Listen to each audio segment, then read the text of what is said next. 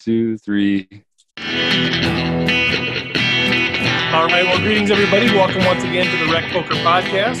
As always, our official sponsor is Running Aces Racetrack Casino and Hotel, and a couple of other sponsors, Learn Pro Poker and website AMP.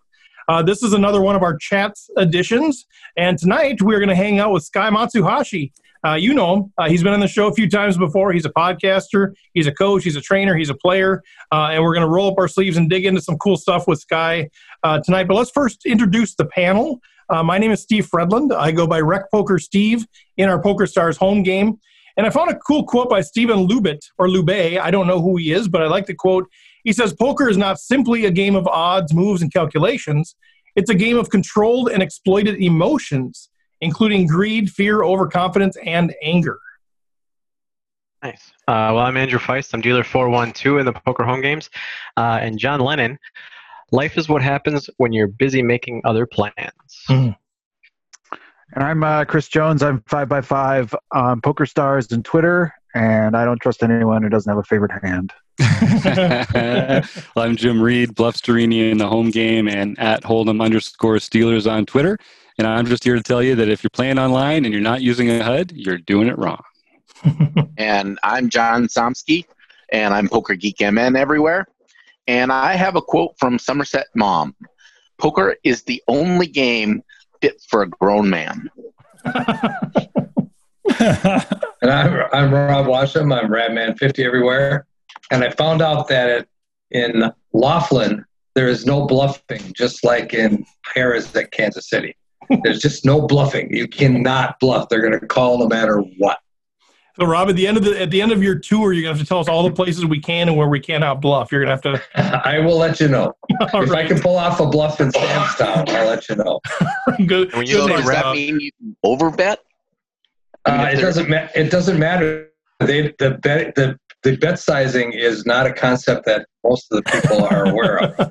well, well that's what I'm saying. When you've got it, then yeah. Well, yeah, yeah when I had it, it was it was obviously very easy to get paid.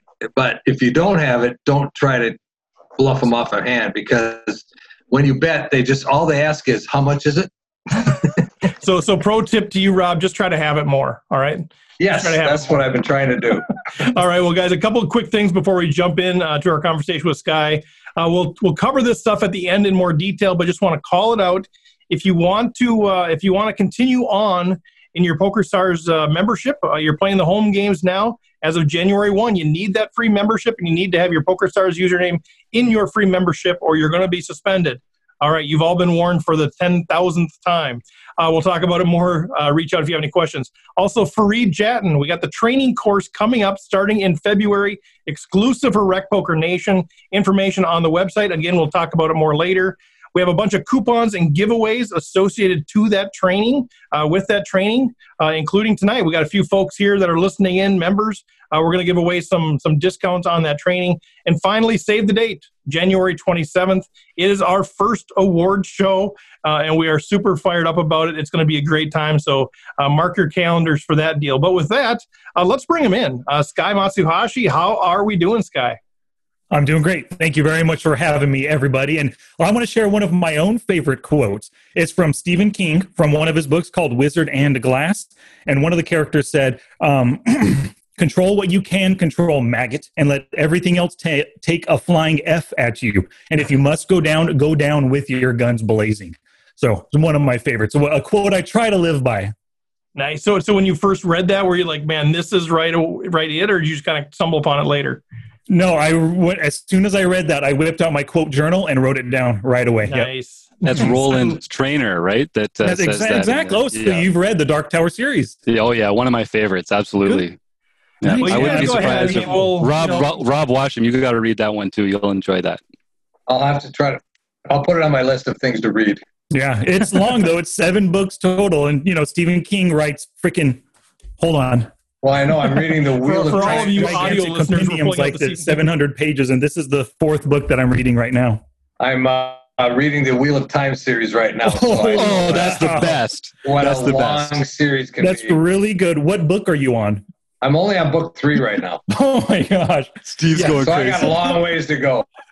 you do. I think Right, I we love the that. interesting seven thing is, uh, yeah, Robert Jordan passed away after the Yep. 11th book. So the 12th and 13th, it was written by Brandon Sanderson, but he did a great job keeping true to the story to the characters. yeah. So you'll Brandon, enjoy it. Brandon Sanderson is one of my favorite authors anyway. So I've Mhm. read all of the stuff that he's written. So it's yeah, it's very cool. Awesome. Can't wait to get into Rhythm of War, which is I just came out. I think already just came out. So anyway, We found a rabbit hole, Steve. Well, no, you're, Yeah, you are listening. You know, you're listening to the podcast. Welcome to the show. Uh, we have sort of switched our genres. If you're expecting Rec Poker, you, you can now find that on uh, on the Sunday release. Uh, the Tuesday releases are now the podcast. Uh, We're going to be dropping things like Somerset Maugham, uh, John Lennon. Uh, we'll be discussing the merits of the Stephen King series.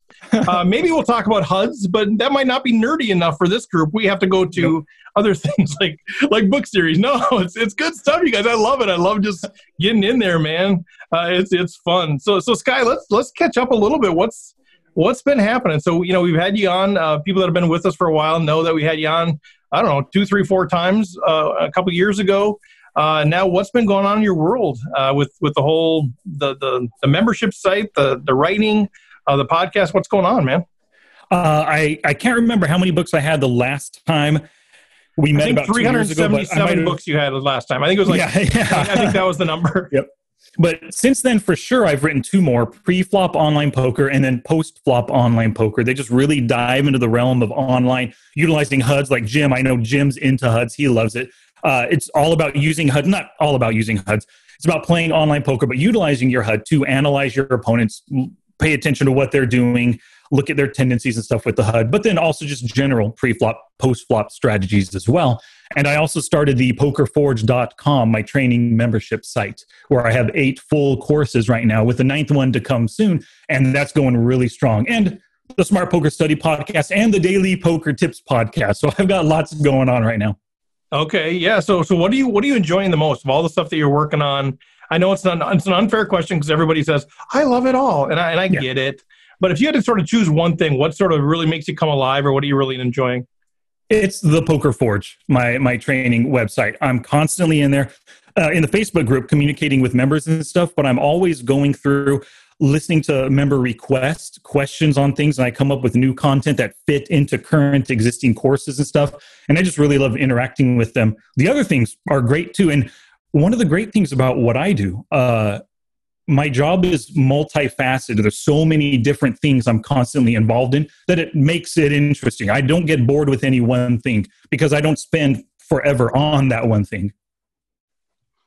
Yeah, no, it's fantastic. So I'm just looking at all the questions that are that are piling in. Like everyone, feel free to ask questions. You guys, you guys know the drill. You have to jump in here uh, at any point in time. But I'll start off with with kind of the HUD thing. Uh, and I know we've talked about HUDs quite a bit. You know, Jim is is loves this thing. We actually offer HUDs uh, through Rec Poker with different things.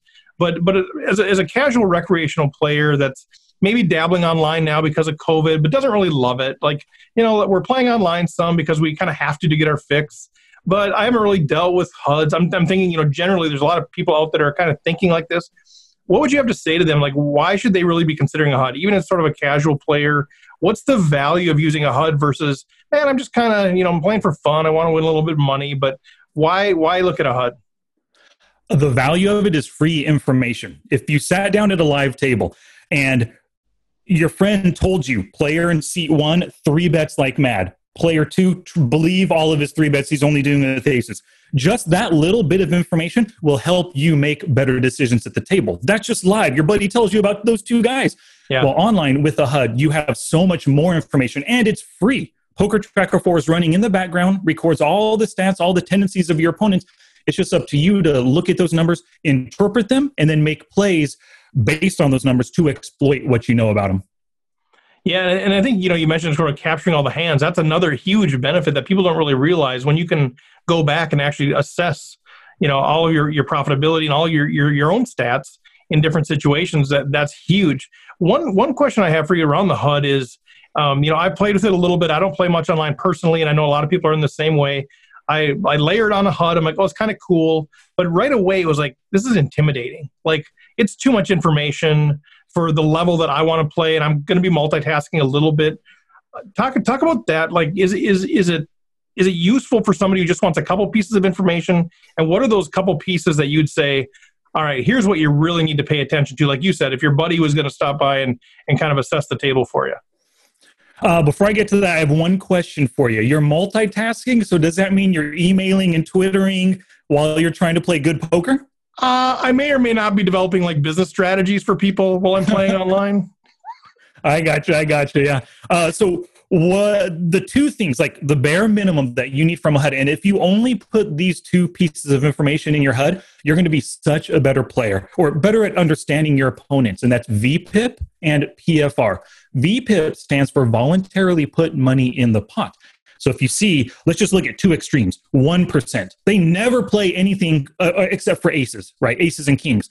The other one, if they have 100% VPIP, they play every single hand, nine deuce off, ace, king, pocket fours everything. So just seeing that one percentage will tell you how often they like to play their hands, and that gives you an indication of what hands they play. The other one is PFR, which is pre-flop raise, and that tells you how often they make a raise pre-flop, whether it's an open raise, a three bet, a four bet, whatever it might be. Uh, so those two numbers are really helpful to classify your opponents. And one thing you want to look for is the gap in between the two you can imagine if somebody is a 70% VPIP, they play 70% of hands, but they're a 5% PFR, they only raise 5% of the time. Mm-hmm. That gap of 65% is them limping and calling all the time. They're a super loose passive fish, and you could target them for value. And earlier, Rob was talking about playing in Laughlin, nobody folds. That 70 slash 5 player is never folding. Because he's never mm. folding, you're just going to go to value town on him and probably never bluff against him. So presumably that allows you then to play. I mean, obviously more tables at the same time because you kind of you can just sort of look at those stats right away as you're reacting to to their sort of action, right? Yeah, absolutely. Helps Mr. you to multi a multi table. Yeah, and the other thing that you just mentioned with uh, Poker Tracker, which I think that um, not as many rec players who are maybe starting to take the game seriously sort of think about, but I'm wondering if you can talk about the idea of um, and you have two books on studying. Uh, so I'm, I'm, asking you specifically because this is something I think that you're really immersed in. Is the idea of sort of like self-reflection or self-evaluation, and how how a player even goes about that process. Like, how do I I take okay, I'm collecting all this information, I'm playing all these hands, I've got all this data. Now, what do I do with it? How do I then go look at that and try to improve myself as a player? There's a few different ways. The number one way that I would recommend is on a weekly or bi weekly basis, or maybe every 5,000 hands if you don't play all that often. You want to go through your stats and record specific statistical numbers and win rates.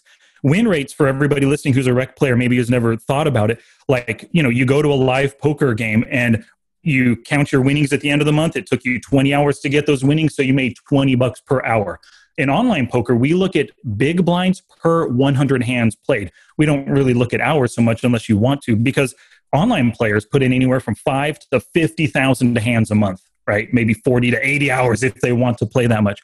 Well, looking at that win rate is important. So, uh, the best, some of the best win rates to look at would be like how what what your win rate is when you're calling a two bet pre-flop, when you're three betting, when you're c betting, when you're calling a c bet. So win rates for specific plays. Now, if you record these numbers for one week, the second week, the third week, the fourth week, and you see consistently red numbers across the board, every time I call C bets on the flop, I'm losing 200 big blinds per 100 hands. Every time in four weeks in a row, you have an issue right there. You're calling way too much. You need to be folding more or raising more. But regardless, there's your issue. Now you dive into those hands and where you call the C bets and also do some C bet calling strategy, like study an article, a video, and that kind of thing, and then review those hands around that leak that you found to figure out what you're doing wrong.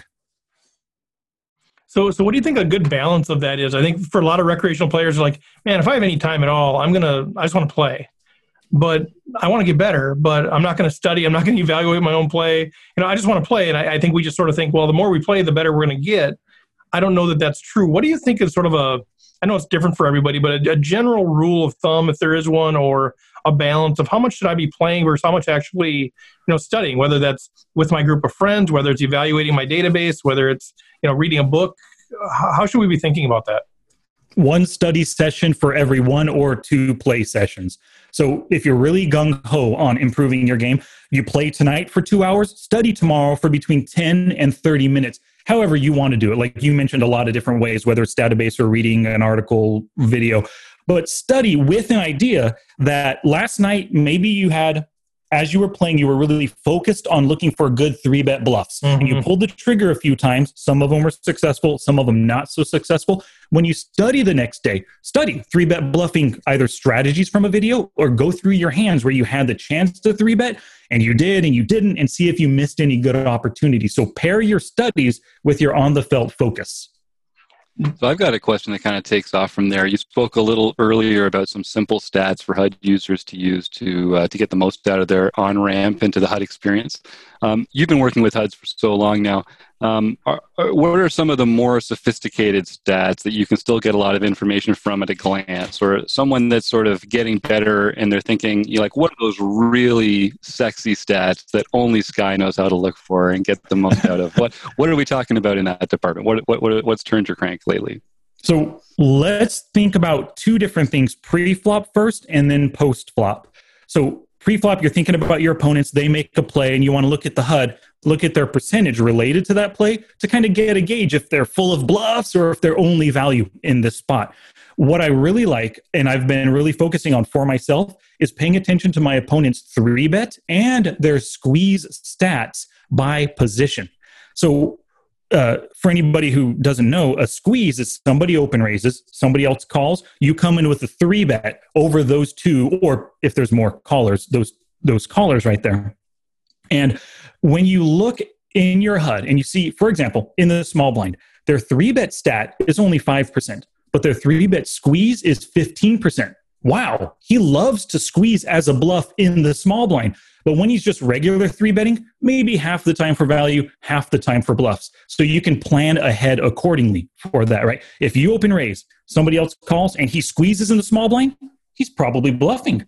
I can choose to call or I can come back over the top but because he's probably bluffing, I might not want to fold. So that's a complicated, like using two different stats by position to gauge my own reaction to it. And another thing, if he's three bet squeezing a lot on the small blind, I can call someone else's open raise with the plan to come back over the top and shove it in his face when he squeezes me because he's squeeze bluffing. I might as well come back and steal that maybe 12, 15 big blinds, whatever size he made it right there.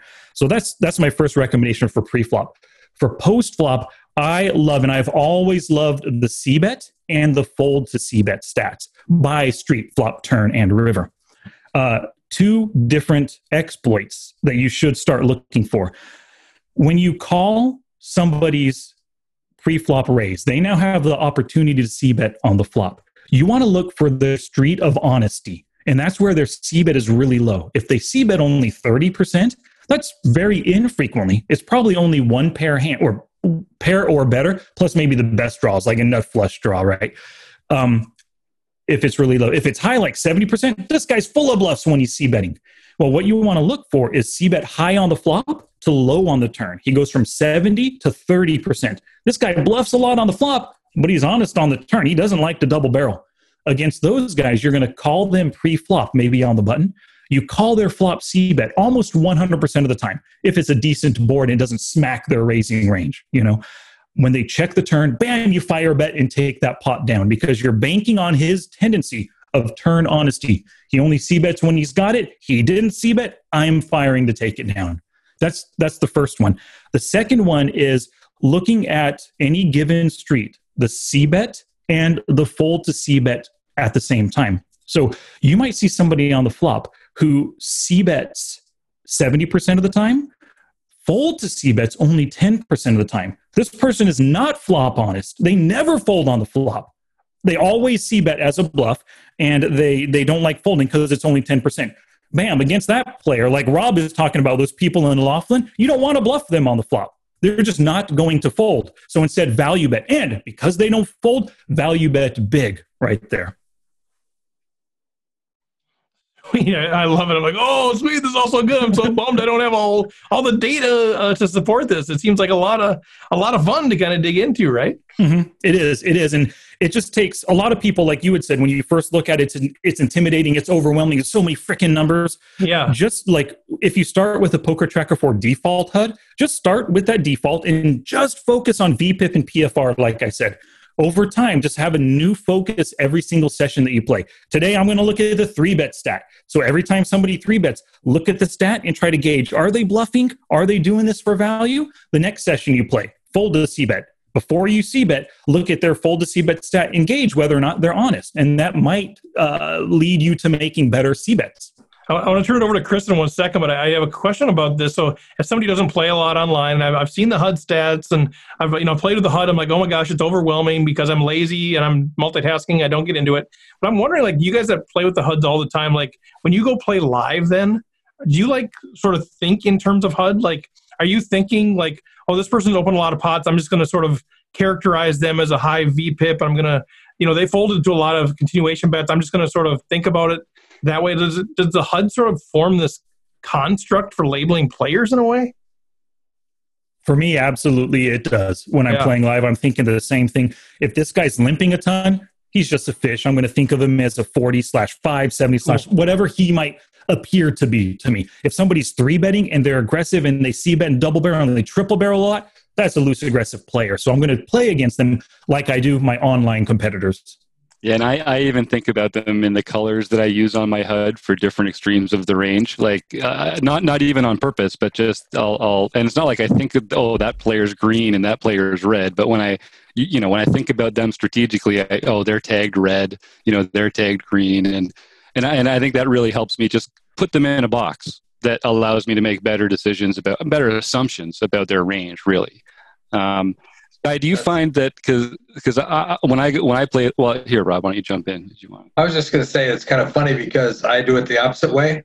Um, I use the HUD when I'm playing online to try to understand what I already understand about a live player because I don't I haven't played as much online to use the HUD. So when I see a live player that limp, limp, limp, when I look at my HUD, I look at somebody that's a forty percent beat. Go well, that's that's that guy that limps all the time.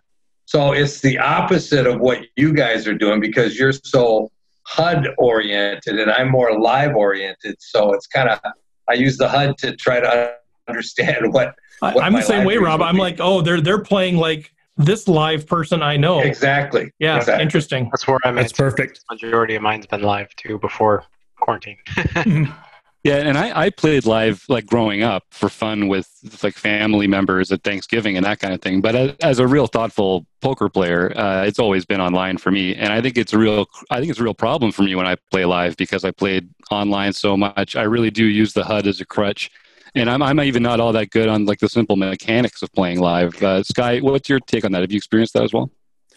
Uh, I'm no, not not. I mean, for me, I started off live, started playing uh, two four limit back in the day, back in 03, you know, and then gradually like got into the online realm. And I, I rarely get back to the live realm. I mean, especially now with COVID, but pre-COVID, in the past year, March to March, uh, I was probably playing, or I probably played one time live. I didn't even go to Vegas in 2019 uh, for the World Series. So my live play has dropped dramatically since the start. So I kind of um uh I uh, I I don't know. I just I try to think in terms of what type of player they are and then make plays based I don't know, exploit them based on that.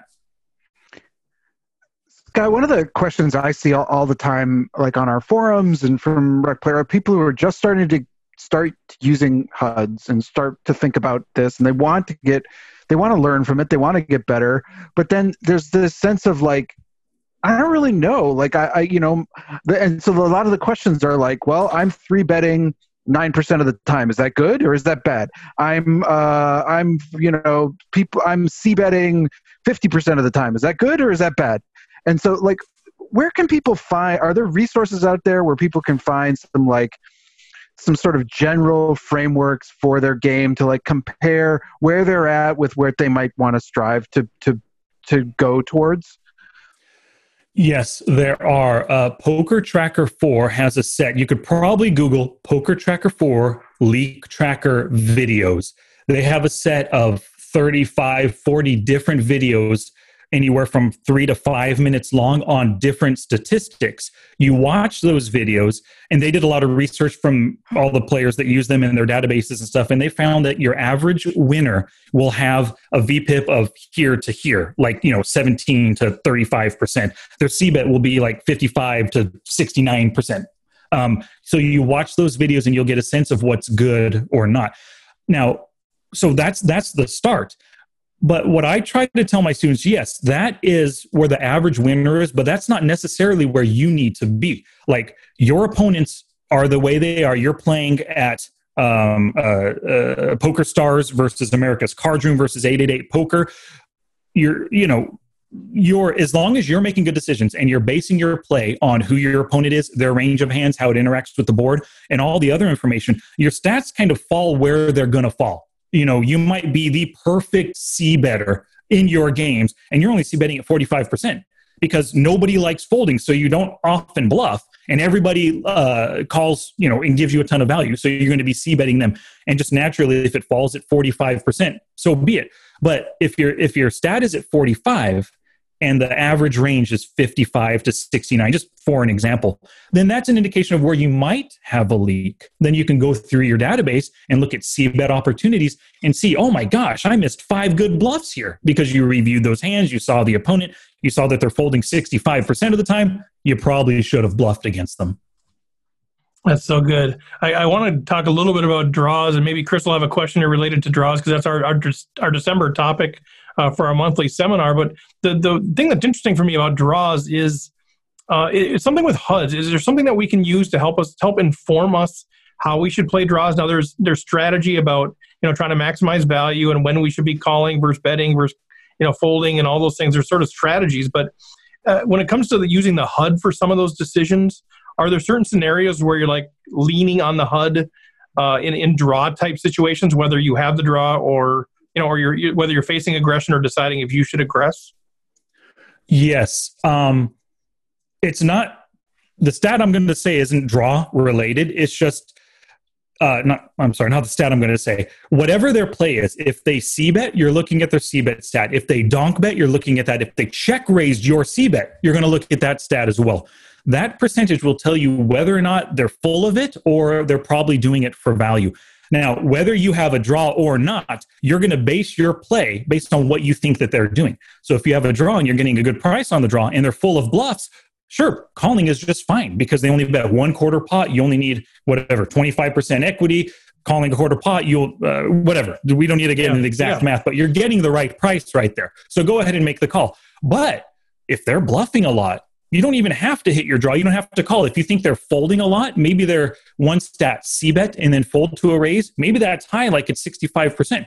Go ahead and check raise with your with your draw. If he calls, you might still hit it on the turn. And if he folds, great. You didn't have to hit your draw, but you picked up his C bet right there.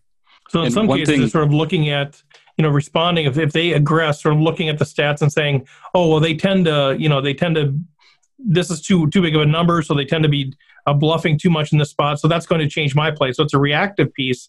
But then there's also it sounds like kind of a, a proactive piece of saying, well, if they overfold turns, I can semi bluff more often than maybe I would otherwise. Mm-hmm. That sort of absolutely. And one of the things that a HUD's really good at is it gives you a lot of information right at a glance, just easy to understand numbers, usually in a percentage form. And usually what they're measuring is frequency. So the frequency of an action, that helps you kind of define how big that range is. But the other side of that coin is the note tracker.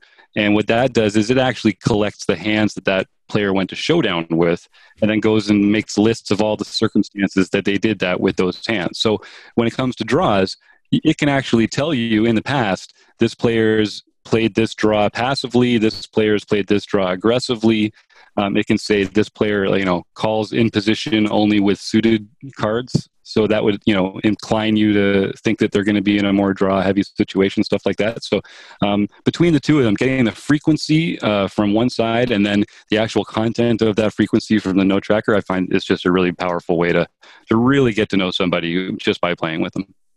Absolutely, that is super helpful. That note tracker, the just the whole note editor thing. If you're taking notes, if you're paying attention to your opponents and you spot something that could be a future tell, you know, a large bet size, a check raise that's out of the ordinary, um, go ahead and you know keep that or take a note on them yourself within Poker Tracker 4. And those notes can be very helpful. Just like if you're playing live and you know between hands you whip out Evernote and say, "Oh, Bob loves to I don't know whatever whatever the note might be." Those things come back and they're useful in the future for exploiting your opponents.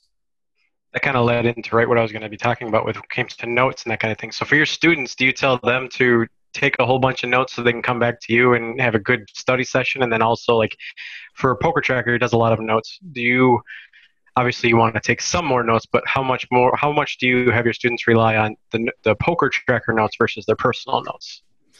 Um their personal notes more. Now, the poker tracker is super useful because, as Jim was saying, it'll show you that they called the three bet pre-flop with uh, seven six suited, so you know that they have that hand they have seven six, they have eight seven, they have nine eight, they have ten eight. So like you know, basically just how it works. If they have that weak hand, they have all the better ones in their range as well. Those really help. But your own personal notes, I mean, you're the one paying attention. You should be the one paying attention to the action, trying to read into what your opponents are doing. And if you spot something that you think can be useful later, you've got to be taking those notes. Uh, and one thing I tell my students is they're often playing anywhere from two to five to seven tables. I have some players play. It's really hard to take notes in the moment at that time. So, what you need to do when you're reviewing hands afterwards in your study sessions, that's when you need to take notes. You know, you saw Bob one, two, three make this play in your study session. You're not going to remember that the next time you play Bob. You're seven tabling. You have uh, seven times six, 42 opponents that you're dealing with. You know, you, you're not going to remember that play about Bob. So take notes off the felt about your opponents as well. So what, what have you found as sort of, you know, we start to kind of shift gears, we, we wrap up a little bit, but I'm curious, like what you found as some of the, the best study methods for people. So, you know, you're obviously a big fan of the HUD, uh, you know, playing with a HUD, going back and looking at your own sessions. Uh, I mean, are you sort of a proponent of an individual study plan, a group plan, listening, reading? You know, what what would you say to the the general rec poker that's out there going? I listen to the rec poker podcast. Maybe I listen to listen to Sky's podcast as well, but and I kind of need something more. And I don't know that I have the internal capability to just create that myself. I need something more. What would you tell people as far as how they can improve their game? Um, so two two things. Uh, the first is hand reading. That is the most critical thing. If you go to my website, smartpokerstudy.com slash hand reading, you're going to find an, an uh, super comprehensive tutorial on how to do hand reading. This is the most important thing. Hand reading forces you to think about the type of opponent that you're up against and the the range of hands they play pre-flop. And then you take that range through the streets and then you narrow it based on their actions.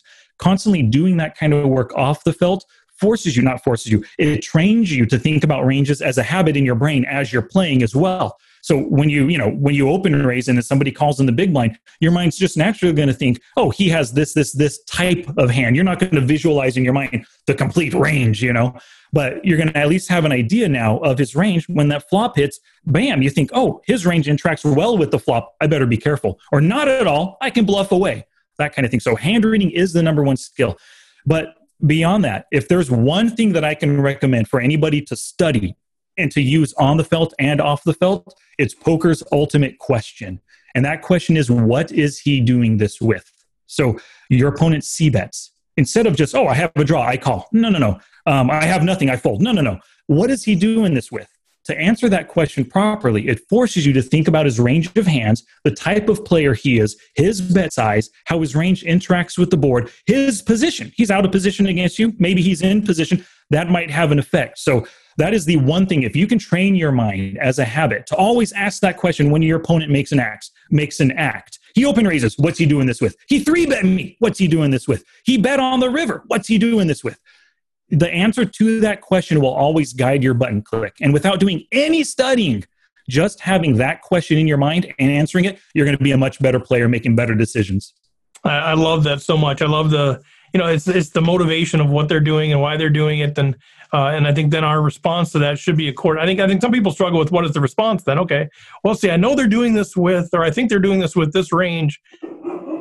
So what? you know, I think I think for a lot of people, they still need that next step of okay, now I've gotten there. But but if you can't answer that question, to your point, you're completely guessing. You're completely lost. You have to have that first piece. Yeah, exactly. And I can answer that uh, you know, so if you answer that question, he's full of bluffs right now. The next step is to think about your options. The great thing for online players is that when it's your turn to act, three buttons pop up fold, call, raise. Those should remind you. Those are your friends. Those are your best friends on the table, besides the HUD. They remind you that you have options. You don't just have to call when you yeah. have that draw. You don't have to call with second pair. Uh, you can fold, you can raise as well. So once you answer that question and you have a good idea of what he's on, then think about your options. Which is my best option? Should I fold? Should I call? Should I raise? And that's what you need to do. I mean, there's a ton more. We can get specific strategies right. and stuff, but those two things, you'll be such a better player. But, but that's sort of where the creativity comes in, right? Like often we don't think it's fold or call. We don't mm-hmm. necessarily think of that raise as the, as the next option. And I think for a lot of the recreational players, as we've been working with Free Jet and two, are saying, I want to add some aggression to my game. And I think sometimes it, I just feel like it just starts with asking the question, could I raise here? I think a lot of us yeah. don't even consider that as an option uh, in a lot of spots. Mm-hmm. Yeah. And if well, your uh, audience wants to increase their aggression, uh, two ways you do it do it on the button or in the cutoff. So if you're going to be open raising more, to choose those two best positions just to start testing out the king nine suited, the queen eight suited as your open raise, right? In those two. And post flop, make your make more be more willing to bet when you're in position against your opponents right there. Mm-hmm. So if you want to increase aggression, that's it. The two best positions pre-flop, in position post-flop. I love it. That's because that's something we've talked about is people say, I want to be more aggressive. So they just start being more aggressive without like a, a strategy on how they just sort of like everything becomes more aggressive. And so they end up sort of, you know, they, they end up three betting the under the gun razor and all kinds of things more often. And that's usually a recipe for disaster. So I, I want to give you an opportunity to talk about what's going on more specifically uh, you know, I know you've got some stuff coming up here that you're you're promoting over the holidays. Uh, I mean, we have the Poker Forge. I know we've got a relationship now with you on that Smart Poker Study podcast. T- tell us what's going on in your world. What should people be paying attention to? What's coming out of the Sky Matsuhashi camp that people should be signing up for? And then I guess also, how can they just connect with you if they're like, okay, I don't know about all this, but I need to connect? Uh, tell us a little bit about your story. What's available? Yeah, definitely. Right now, I'm running a big promotion free 14 day trial with the Poker Forge. I've never done a free trial before. Uh, and it's going on. Just go to thepokerforge.com. You can sign up 14 days absolutely free. And then you can check out all eight masterclass courses that, courses that I have inside the Forge, along with all of the different bonus stuff. And going on with that, um, some of your listeners might be familiar because I'm doing the 12 days of poker, or I'm sorry, 12 days of Christmas right now. It's the same thing. I, yeah, yeah, it is the same thing for us for sure. Um, every single podcast episode, the Daily Poker Tips and the Smart Poker Study podcast, they all revolve around a lot of players have an issue and they think that it might be impossible to make money with online poker. Mm. During these 12 days of Christmas, each podcast episode is addressing one of those common issues, like people thinking that they need to be a math person to make money in online poker. They need to have time to study and play. They need to get beyond their wife telling them no more poker, right? There's all these objections people have to having a profitable online poker journey, and the 12 days of Christmas answers those objections. Uh, and then uh, if you want to connect with me, just at Smart Poker Study on Twitter or of course just go to the smartpokerstudy.com page. Leave a comment on anything. I respond to everything in youtube. I'm smart poker study i respond to every comment there as well. So it's pretty easy to contact me. Yeah you're very easy to get a hold of. And if you have problems uh, just reach out to us and we will make the connection for sure. I do have another question sort of uh, i wasn't expecting to ask this one but what's your perspective on having aaron rodgers as your wallpaper during a zoom meeting? What's your do you have any thoughts on that? Because uh, it drives me crazy. It does it really? Well, um, my we're, only we're from Minnesota, so this drives me crazy. Yeah. So, yeah. so how's the division lead going? Oh, that's right. We clinched it. Hey, My oh, where's that mute? Where's that mute button? Rude. Mute no, I'll do it for um, Rude. There it is. Sky, so what's your perspective on Aaron Rodgers? As a, is that the right kind of wallpaper you should be using for a Zoom meeting? Hey man, whatever you're into, I'm down with it. I mean, you can see in the background, I have a few different manga and comic book stuff on my walls. I mean, you know you, you post what you're interested in. As far as aaron rodgers goes the only experience i ever have the only thought i've really given him was my first fantasy football league. I drafted him as my quarterback.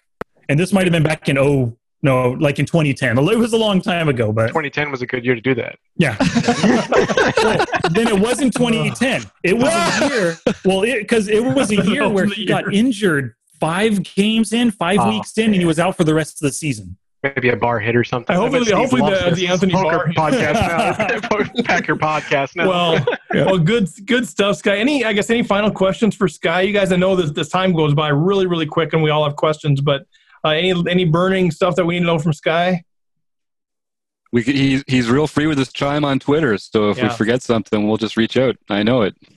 Yep, Sky, you're, you're awesome, man. You've been a great friend of the show over the years uh, when we were fledgling, and now we're only mini fledgling. Uh, so maybe in five years we'll be, you know, medium fledgling. But uh, but man, we appreciate your time. Good friend of the show. Great poker mind. Uh, very approachable. Easy to learn from you guys. Uh, I know a lot of folks are like, okay, this this person's overwhelming. Sky is not that. Sky is very uh, very good at taking complex subjects, boiling them down, saying here's what you need to know. So I really encourage you guys listen to the podcast, check out the website, take advantage of the free trial. Uh, but Sky, man, thanks a lot for being here.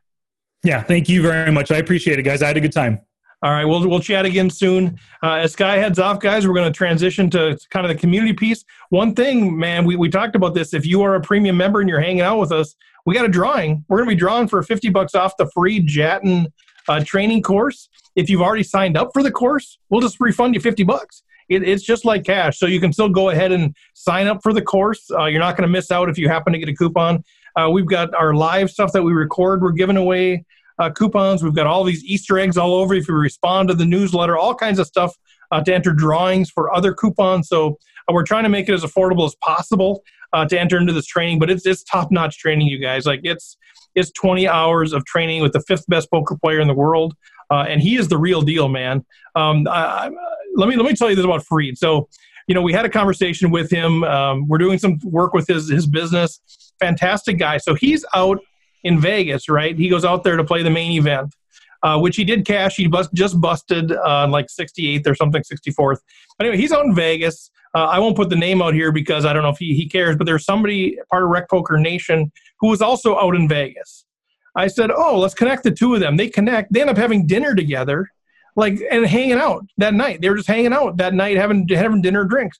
Fareed is the real deal on and off the felt, uh, and I think um, not only will you enjoy the course from a learning perspective, but just the guy just brings energy and brings life uh, and positivity everywhere he goes. So I really want to encourage you guys to check that out. But but Jim, I don't know if you have a plan on on giving away this. If we should do it now, if you want to wait, what's your yeah, thought? let's just let's just do it. I like using my nerd dice for this kind of stuff. And, Yeah, any uh, chance Jim has to use a dice? Uh, you could actually just use a six-sided dice, Jim. You don't need to use Yeah, I a, know. I'm just a twenty-sided boring- nerd dice. I'm just going to use a boring uh, old. Of course, it's black and yellow, just in case there was any question as to how that would work. So so Oh, I let us see. know who wins this bad boy. Yeah, I see we've got five people in here, so I'm just going to take the six out of play, and we'll roll it, and we'll count it down from top from five down. Here we go. One, two, three. Kim Kim, gets 50 bucks off the Fareed Jatin training course at rec.poker. I'm congrats, Kim. Fantastic. One of our Canadian friends uh, dominates the home game. Uh, I just can't believe it wasn't a two that was rolled there. I cannot believe Yeah, Doug Doug- didn't win the die roll. I just, I'm, I'm in shock. But Didn't Congrats, Doug already Kim. win one of these giveaways? I know, I know. Well, so guys, let's let's talk a little bit about Sky. What sort of reaction, kind of uh, coming back out of that conversation? What did you guys pull out of there? Uh, I know you could all asked a bunch of different questions, but what, what was your takeaways? I like his energy. I mean, he's he's got a very positive, very very strong energy where he you obviously can tell this is something he's very passionate about, which happens a lot around here. But that's because we're all passionate about poker. But it's still it's I just like the like his approach and he takes more of a statistical side of it than I usually would, like like Jim would with the HUDs. And I'm coming from live, so it is an adjustment for me. But it's it's always nice to have that too. He's got that great radio voice, right? Like I always wish like I was like that, where I he was just he's just so articulate and calm and sharing, and I'm like, but he's he's very. Uh, I love the way he talks. Somsky, Well, I was actually going to mention the same thing. While you sense his passion, he also has a, a calmness about him. And, you know, it's like if you compare that to someone like Mike Matusow, who's also passionate about the game, but has zero calmness at all. you know, so it, it's just really nice to be able to listen to him. And uh, he does a good job at explaining things. It's very thorough, thought out. Very is Sky is Sky a two point seven listenable guy, or whatever you listen Uh, to speed wise? Oh yeah, I- he'd be triple time uh, because he's he has he enunciates very well and he talks slowly. So no Yeah. problem That's it one of the fastest ones I listen to because it's very clear and very easy Yeah. to listen to. I bet. The bass, the bass comes through of his voice comes through much better. Technically sound. He's he's, he's you know, he's got it all figured out. Of course. I think you said it the best, Steve, when you mentioned that. Uh, oh, nice, Chris. yes. You said it. You said it the best when you you said how he breaks down things so that you can understand him so well. And that's what I found in in since I started watching or listening to his podcast way in the beginning. And then if you if you want some individual um, actionable training, go to his YouTube channel. I mean, there's he has all his stuff out there about how to use HUDs, how they work, uh, what all the stats mean, how to analyze your own play. He does it all right on right on YouTube, and it's so easy to understand. You can just walk right through it step by step, and it's really uh, really good. I Yeah, love you've been, the you've been talking about him. as- You've been a fan of his for a long time, Rob. Yeah. I know. I know that. Chris, Yeah. go ahead. Sorry. No, the thing I took away tonight, like you know, uh, I I use the HUD and, and I I think about things a lot, but the thing that I took away the most was when he talked about the street of honesty. I Yeah, love that. that. concept. I'd never uh, really, you know, I, I definitely look for that, but I'd never. That's a really like concrete way to think about people's stats and and uh and you know just basic Zoom photos as well. But no, it's it's that street of honesty thing when you're looking at people's CBET um, thing because people have real tendencies on that. Um, so I love that concept. Yeah, I did, I wrote that down too. Street of honesty. And in case you're listening to this, I know most of our listeners are. Are, are, are most of our watchers are, just listeners. You don't see the video, but uh, we're having a little bit of fun with our Zoom background. So if you're wondering why there's chortling going on, uh, there's a lot of Viking versus Packer uh, Zoom background switching going on right now. But yeah, no, I, I love that too, Chris. I love that idea because that's that's kind of my question. I don't really use HUDs. Uh, well, I really don't play online. When I do, I, I kind of get confused. I'm like, I don't really know how to use this the best. Uh, so I, I think that was a good insight. Well, let's uh, let's shift gears, guys. Let's talk about uh, what's going on in Rec Poker Nation a little bit. We teased uh, some of it on the front end with what's going on, but maybe let's start with Mr. Somsky because I think um, I do think one of the bigger pieces of information we have a lot of great stuff uh, is our Rec Poker home games, and and I don't know how often to say this, how well we can say this, but you will be suspended. You will be kicked out of the Poker Stars home game if you do not have a free Rec Poker membership or higher, and if you do not have your PokerStars username in your extended profile on your Rec Poker account. If you don't have those on January 1st, you won't be part of the PokerStars home game. So, you know, there's how much is at stake? I don't know, but you're going to start getting behind uh, on our Player of the Year stuff. Uh, so, uh, John, I'll turn it over to you, but I just want to make sure that, that people realize this is, this is going to happen. Um, you will be suspended if you're not set up. Uh, and the point of that is, again, we're trying to build community, and this is how we're going to do it. But John, you want any? Did I miss something on that at all, or No, that uh, sounds good. We still have 170 players that are um, at risk for suspension. Now, that's compared to 135 players who are in good standing. In other we're words, over now? half, over half of our club. Yeah, we're over 300. We're at 300 Okay. 308, I think, or something like that. Um, but over half of our club will be suspended on January 1st as things sit right now. You still have time to create your uh, your profile in Rec Poker and put your PokerStars username in the profile. Again, it doesn't have to be public unless you want it to be, and it's totally up to you. If you want your name to be uh, announced on the podcast when we announce these winners, then your PokerStars username needs to be public and your name needs to be public on your profile. now can we? Uh, is I, I assume we can kick out Mager forty four, right? We're not that that username is never going to be accepted into the club again. Is that my understanding? Well, actually, if he wins two more tournaments, he's hit his quota, and then he will be unable to play because that's the maximum Nice. Poker Stars will we have a lifetime maximum. Yeah, yeah. So, um, anyway, uh, another piece of uh, home game news before we get to the stuff people, everyone actually really wants to hear. The um, some interesting things are going to be happening with the international series and with some of the other uh, things that are going on. We realized that the these are all really just additional daily tournaments that we're having. So we're going to be rebranding the nightly series as our daily series, no matter what time of day it is.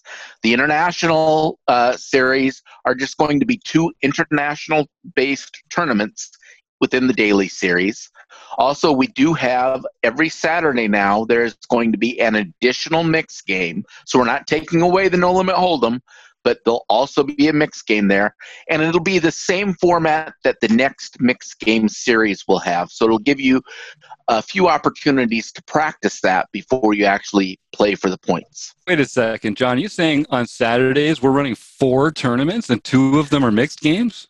Yeah, that means Sundays I need to enter the results for four tournaments. Not, two of them are not mixed games. Just one of them is a mixed. Oh yeah, sorry. Good point. One, the rest, yes. all three others are uh, for the um, no limit hold'em stuff. I'm really glad we're having the practice too because uh, I was playing the five card single draw, five card draw, single draw, whatever they call Yep. it as practice. You know, again now I was multi- multitasking with two other tournaments going on, and twice in the first orbit. I'm like, okay, I drew once, and now I got this big draw, like a huge combo draw after that first draw, and somebody bets half pot, and I call because I got like this massive draw, and then the cards were exposed. There was no second draw.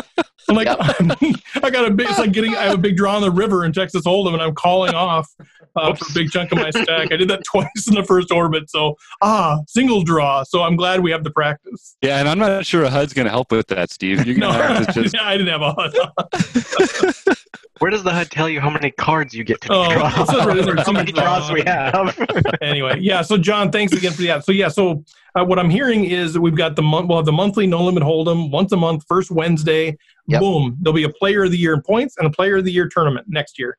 And then there's the second Wednesday is going to be the mixed series, the mixed series, the one that actually counts. There'll be Player of the Year points for that. Everything else, we're just going to lump into. We'll call it a daily tournament just for the sake of uh, management piece. But there's going to be a bunch of them going on, and who knows what else we're going to do.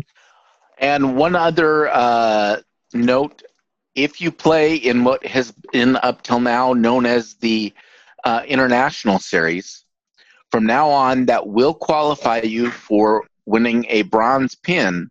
In addition to getting into the uh, dailies or into the tournament, Tournament of champions. champions. Yep. However, this you get one bronze pin per year for the entire daily series. So it doesn't matter whether you win the international tournament, whether you win one of the practice mix tournaments or one of the other daily tournaments, you still get one bronze pin for the year. But it gives you another opportunity to run it, and these international tournaments are still running a little bit uh, lower on the field counts. Mhm. Although uh, this weekend we had a good turnout for both of them. I think 16 for the lower one and 20 something for the Oh, nice, higher one. So it was uh, good turnout. nice. Okay, now we are actually on to the actual news that we have to. uh, we're done with the preamble there. We're warmed up. Yeah, we did have our mix series this last week. It was eight game mix, which is one of my favorites because it has eight different formats to run in. I am not sure whether or not I lasted long enough to play each of the eight. Uh, my particular performance was not good in this tournament. However, uh, it seems very fitting that Yeah. Patty 98 wins the final tournament of, the year. Oh, He- Canada. God bless that guy. He's Yeah. kicking butt. Absolutely. He won in uh, January, he won in February. Then he decided to take a little break, and Taylor Moss won in March. And then he came back and won in April. And now he's come back and he's won in December. So he won four of the 12 thir- tournaments, a full third of the tournaments that we had that y- this year. Uh, he got 462.98 points. Now that's put him easily in first place. The second place finisher, which unfortunately was the aforementioned Taylor Moss, go for boy TJM, uh, got 262 Wow. points. So that's crushed. 200 point difference between the two. That is uh, dominating, dominating. I mean, I know Uh, one of the course. one of the things we're planning on giving away at the award show. I don't know if it's if it's official yet. Is performance of the year. uh, and that that's got to be one of the candidates, right? I mean, there's been a few pretty amazing things, but that I mean, the mixed game performance. Yeah, Gotta be a- uh, I mean, it, just off the top of my head here, and I am not involved in picking the people, and I haven't been involved in those conversations, so this is not a spoiler. But for me, the the two of the biggest things we've seen are is Patty ninety eight, and then just in general, Magra forty four. Yeah, I agree. Um, Yep. Those are just two phenomenal uh, Yep. accomplishments. Yep. So I think those, those are probably a couple of our nominees. Uh, we have put it out there to, to a lot of Rec Poker Nation, a survey uh, collecting nominees for different things. So if you haven't gotten it, uh, do or, you know ask. But if you've gotten it, do that survey. Um, Yeah, Yeah, look at Twitter too. Like, and look at the newsletter. We're going to put it out there a couple times. And we need help. We need help picking, uh, voting for people. We need help naming these darn things. So please do fill out that survey. We appreciate it. All right, John. So we let you get through the first result. Okay, so now we're going to go on uh, to what used to be known as the International Series. And of course, we have Magra 44, Doug Graybeck, won God. 8 a.m. never ends with this. for his sixth international Stop it. Uh, victory. And then we had Rick the D- Good Dog, Rick Rock Oman, Yes. won his very first international game.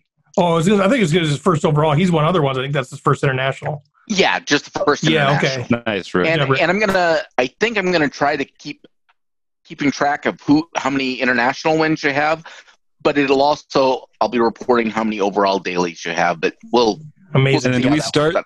Are we starting that at, at one again in 2021, or uh, is it per year? Or are you going to have to actually keep track, of, like lifetime wins? And- Oh, we'll have it all. right now, I'm planning on doing lifetime. oh wow, okay, cool. So I I mean that's the way the spreadsheet works, and Yep. uh, in the future we'll have a little bit more flexibility on what we do, but that's where we're at right now. Okay, then in our normal nightly or new to, newly daily series, uh, I hate to lose. William Alexander got his fourth nightly Nice. victory. Sure. Uh, I N uh, or is N N M A Spike got his first nightly series victory. Uncle Tom's Cabin, Jeff S. second nightly. Uh, Rick the Good Dog, Rick Rock Omen got his Right. third nightly. So he got two victories in the same week. Nice. Uh, Keto Man 335, who I want to apologize for having evidently mispronounced his name. I was on a different uh, podcast with him, and he said, "Yeah, you always leave this name off," and that was a little bit of a humble brag that I've had to mention his name. Kevin Kian Tavakoli. So hopefully I got that right for you. Got his first uh, nightly mix series victory There you go, Ken. and uh, GF Hawk, who has a private name, got his first nightly victory. nice. Yeah. Nice to fun. See, see, Nice. see some new winners in there. Yeah, it's nice. Awesome. And we're getting still, we're getting what, 70 people or so on these nightly tournaments? Somewhere in that ballpark? Yes. Crazy. On a slow night, we'll get in the 50s. On a big night, in the 70s. So, so the eight game mixed tournament. Um, I was excited to jump in there. I figured I'll play for half an hour and then I'll move on with my day. Um, I did get third in that, so it's a little bit of a sick break, but I didn't know what I was doing. I'm googling every game that comes up, like Razz. I'm like calling. I'm calling with like Ace two three five because I got I got the nuts right or whatever. No, no, Ace is high and Razz. I don't know what I'm doing, and somehow I got lucky. No, Ace But- is low and Razz. Oh, maybe it's the other, the other one. Then. I don't even know. Yeah. It was Yeah. the other one. It's Deuce deuce to to seven. seven. Deuce to There you seven. go. I thought I got this thing, baby. I'm so golden here. Yeah, that was. Yes, I don't even know. I can't, I can't even pronounce it the right way. But anyway, it's two in the morning. I played, till- Oh, played six hours, and I didn't even get heads up. I was so depressed. So that's uh, one thing we should do um, is remind me to uh, do the um, next year. I'll Yeah. I'll go a little faster for Oh, it, it was super I- I fun, and I know. because I- we have the a couple of no limit and pot limit Yeah, in there. Mm. And normally, if there's no limit and pot limit, that kind of takes the edge off. But you still end up having um, six limit games versus the two yeah. Big bet. Good point. Oh, it, it- I wasn't complaining. It was just sort of it was interesting. I'm like, I was so depressed. I got that far and then didn't win it. It would have been worth it if I would have if I would have won it. But yeah, I know that that's got to be super tough because I know some of the some of the mixed games they get done really quick and ugh, a nightmare. Thanks for doing that, John. I know it's it's a nightmare, but uh, but no, super fun. I love jumping in there. I love all the camaraderie that's out there, and uh, you know, Danny Schneider always trying to figure out people's names that won't tell us their names. Yeah. Uh, it's just pretty fun. So thank you, John. Well, what else is going on, guys? That we need to talk about. I got a few things, but who else has something they want to bring up? Well, we're doing our weekly study groups now. All the premium members that are enjoying Chris's uh, take on the focus, we're talking about uh, pre-flop ranges. And so every weekend on Saturday morning, a few of us get together just to compare notes. Sometimes we talk about the focus. Sometimes we just talk about other cool things going on in poker. So uh, any premium member, just email jim at rec.poker. I'll send you the invite. It's been a lot of fun so far. Sweet. And we have the uh, we have the Fareed Jatin training coming up starting in February, so uh, it's going to be fantastic. If you have any questions, let me know. We put the products out in the stores. You can go to rec.poker in the shop, and you can select uh, select the product there. Uh, it kind of lays out the discounts you get. Uh, if you are a premium member, uh, if you want to become a member, any of those sorts of things will get you discounts. Uh, and at the end of the day, just you know, just email me. I'll send you the code for for what makes sense for your situation. I will give you a discount there, and you can win win coupons and, and stuff through drawings and otherwise. Jim. Yeah, I was just going to say, and, and, we haven't talked about uh, learning with partners in a while, but I know Andrew's putting together a whole new slate of uh, clips for the first part of 2021. And I am so excited, uh, just in case people are listening that haven't heard in a while. Every month, we take 15 minutes of this premium learning stuff from other top sites around the world. And Andrew selects them just for our premium members to come and take a look at. And then if we like, we can all get together and talk about it afterwards. But there is some really cutting edge strategy being done at Rec.Poker. It's yeah, it's pretty cool, right? So it's like an hour of premium content from other providers that's just sort of included in your in your Rec Poker membership. So that's pretty sweet. Uh, the, the award show, I know I mentioned it again. I'll, I mentioned it before. I'll mention it again. January 27th. It's going to be a blast. We got about a dozen pros already that have said, uh, "Yeah, I'll, I'll, I'll, I'd love to uh, give a give away an award." So just tell me uh, what the award is and who won what, and they'll either be live or they'll be on video uh, giving the award away. So that's going to be super fun and kind of add to that whole the whole night. Jonesy. Yeah, no, I, I, I just in terms of uh, Memberland, we're we're we're having a uh, we're getting excited that the next uh, seminar is going to be on tells. Our mm-hmm. December one's on draws. Um, so we're really looking forward to that conversation too. Awesome, Robert. How about you? Oh, I was I was just saying. I think we should call the award the Oswald. I just you know, there's the Tony, there's the Oscar, and you know, we had the the the first inaugural Rec Poker Day was on St. Oswald's Day. so I'm just thinking that why not just call it the Oswald? I just just for you know, I just just a suggestion. Rob, Rob's, Rob's starting a yes. Yeah, so we, as one of the uh, I know it's one of the questions we put on the survey is what should we call these things? Uh, and I know we've gotten like 20 or 30 responses or something so far. Uh, so they're starting to come in. People have some good ideas, but keep them coming. Maybe uh, jump on Rob's bandwagon, and you can write in the Oswald. The Oswald. We call it the Oswald. I love that. That's a, what a great name. Anyway, we got the book study coming up um, on uh, this week, and and I don't know when this is going to go out. Some people might not know, but this will be second, released on the twenty second. Okay, this then we'll already have done this, but anyway, um, the, the first Wednesday and the and the third Wednesday of each of each month, um, we do the book study, and we have covered all the main four chapters of the book, and now we're going to go through and do the quiz hands that Chris has put out there for us to uh, and ask ourselves these questions and how do you react and what do you do based on what we've learned so far in the first four sections. So um, we'll probably do that um, this um, this next one, and then hopefully we can get Chris on board and we can do a quick Q and A with Chris uh, to finish up that book study. And then, just for everybody's information, we're probably going to take a break from the book study because we have the, the some stuff coming up with Fareed, and uh, that's going to be on the same day. So we could be taking a, a break from the book study. But what I would like everyone to do is send me a twit, a tweet. A tweet, yeah. I can't send Jim through the mail. send me a tweet on books that you would like us to get into after Fareed is done on his thing. And we'll try to get some, you know, I don't know. I like I like books that are kind of basic that bring us through, but we can also go into the you know modern poker theory. Um, we can go into Andrew Brokos' second book, you know, Play Optimal Poker 2, or we could go into something a little bit more basic if we want to. But let's get a, a show of hands as to what type of books that people want us to cover, and we'll jump into those and cover them as best we can. And Rob, what's that? What's that Twitter address again? Uh, Rabman50. I'm, I'm Rabman50 everywhere. Remember? Yeah, everywhere, everywhere in the nation too right now. Send me a twit to Send a twit. Rabman50 just so everybody's clear, when we're talking about asking for book ideas, that is poker books, not if you looked and listen to the beginning of the podcast. We were talking. well, no, no, Someone said no. okay, well, true. That's great. Somebody That's wants great. us to cover the Lord of the Rings. I mean, I'm sure we could do that too. But yeah, Wheel of Time is maybe my favorite series of all time. And, but I will say, study. Yeah, yeah. I think Rob and I would go hand in hand for that one. But yeah. that's a great point, Rob. So we are take because the free uh, course is going from uh, through February. Um, we are going to take a break on the Wednesday night activities, so that'll be a couple of book studies, a focus, and a strat chat that we'll just have to make up um, in March.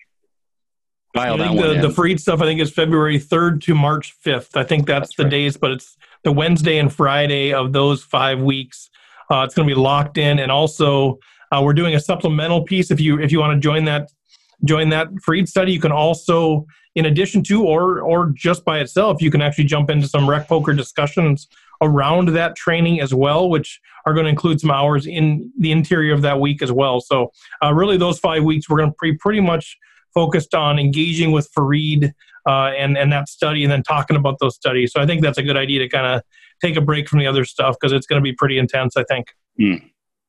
Cool. And anything else going mention, on in the nation? Go ahead, John. Well, one really important thing um, I think that the Dragon Reborn is the best book of the Wheel of Time series.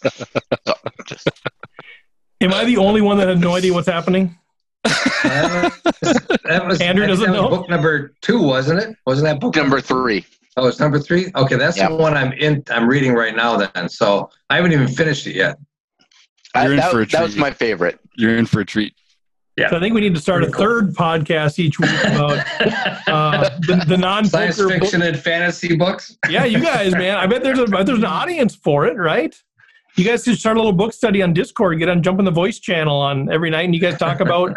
you know, we don't have to be all poker. That's what we're going to focus on with the podcast and stuff. But if it's all about community, if there's a bunch of you that want to talk about sci-fi books, man, start a group, do it, get her start done. Start a group. Yeah, let's start, start a, group. a group. Why not? Good thinking. Yeah. All right, guys. Well, anything else for the good of the order? I know we we always say we're going to cut these shorter and then we go long, but uh, a lot of good stuff going on. I see no, I see heads shaking. All right, guys. Well, let's uh, let's wrap it up there. Thanks to you guys for uh, for jumping on here. Ben, Doug, Kim, Martha, Jamel. Thanks for jumping on. There are members that are part of this thing. We got the music starting early, so uh, it'll it'll be done by the time I start stop talking. But that's okay. Uh, you don't have to restart it. It's okay. Uh, just let it go. But our, our sponsors are uh, Running Aces, Racetrack Casino and Hotel. Big finish there. Uh, website app, Learn Pro Poker, the small, small business community. Uh, thanks to our guests, man. Sky Matsuhashi, that was super fun. Uh, Andrew, Rob, John, Jim, Chris, the great panel that we have, the folks that jumped on there. Uh, but yeah, that's it. Uh, we will chat with you guys. I guess the next episode will be a forums episode that released on Sunday, and then we'll chat back with you here on uh, on Tuesday. All right, guys, take take care. Have a good one.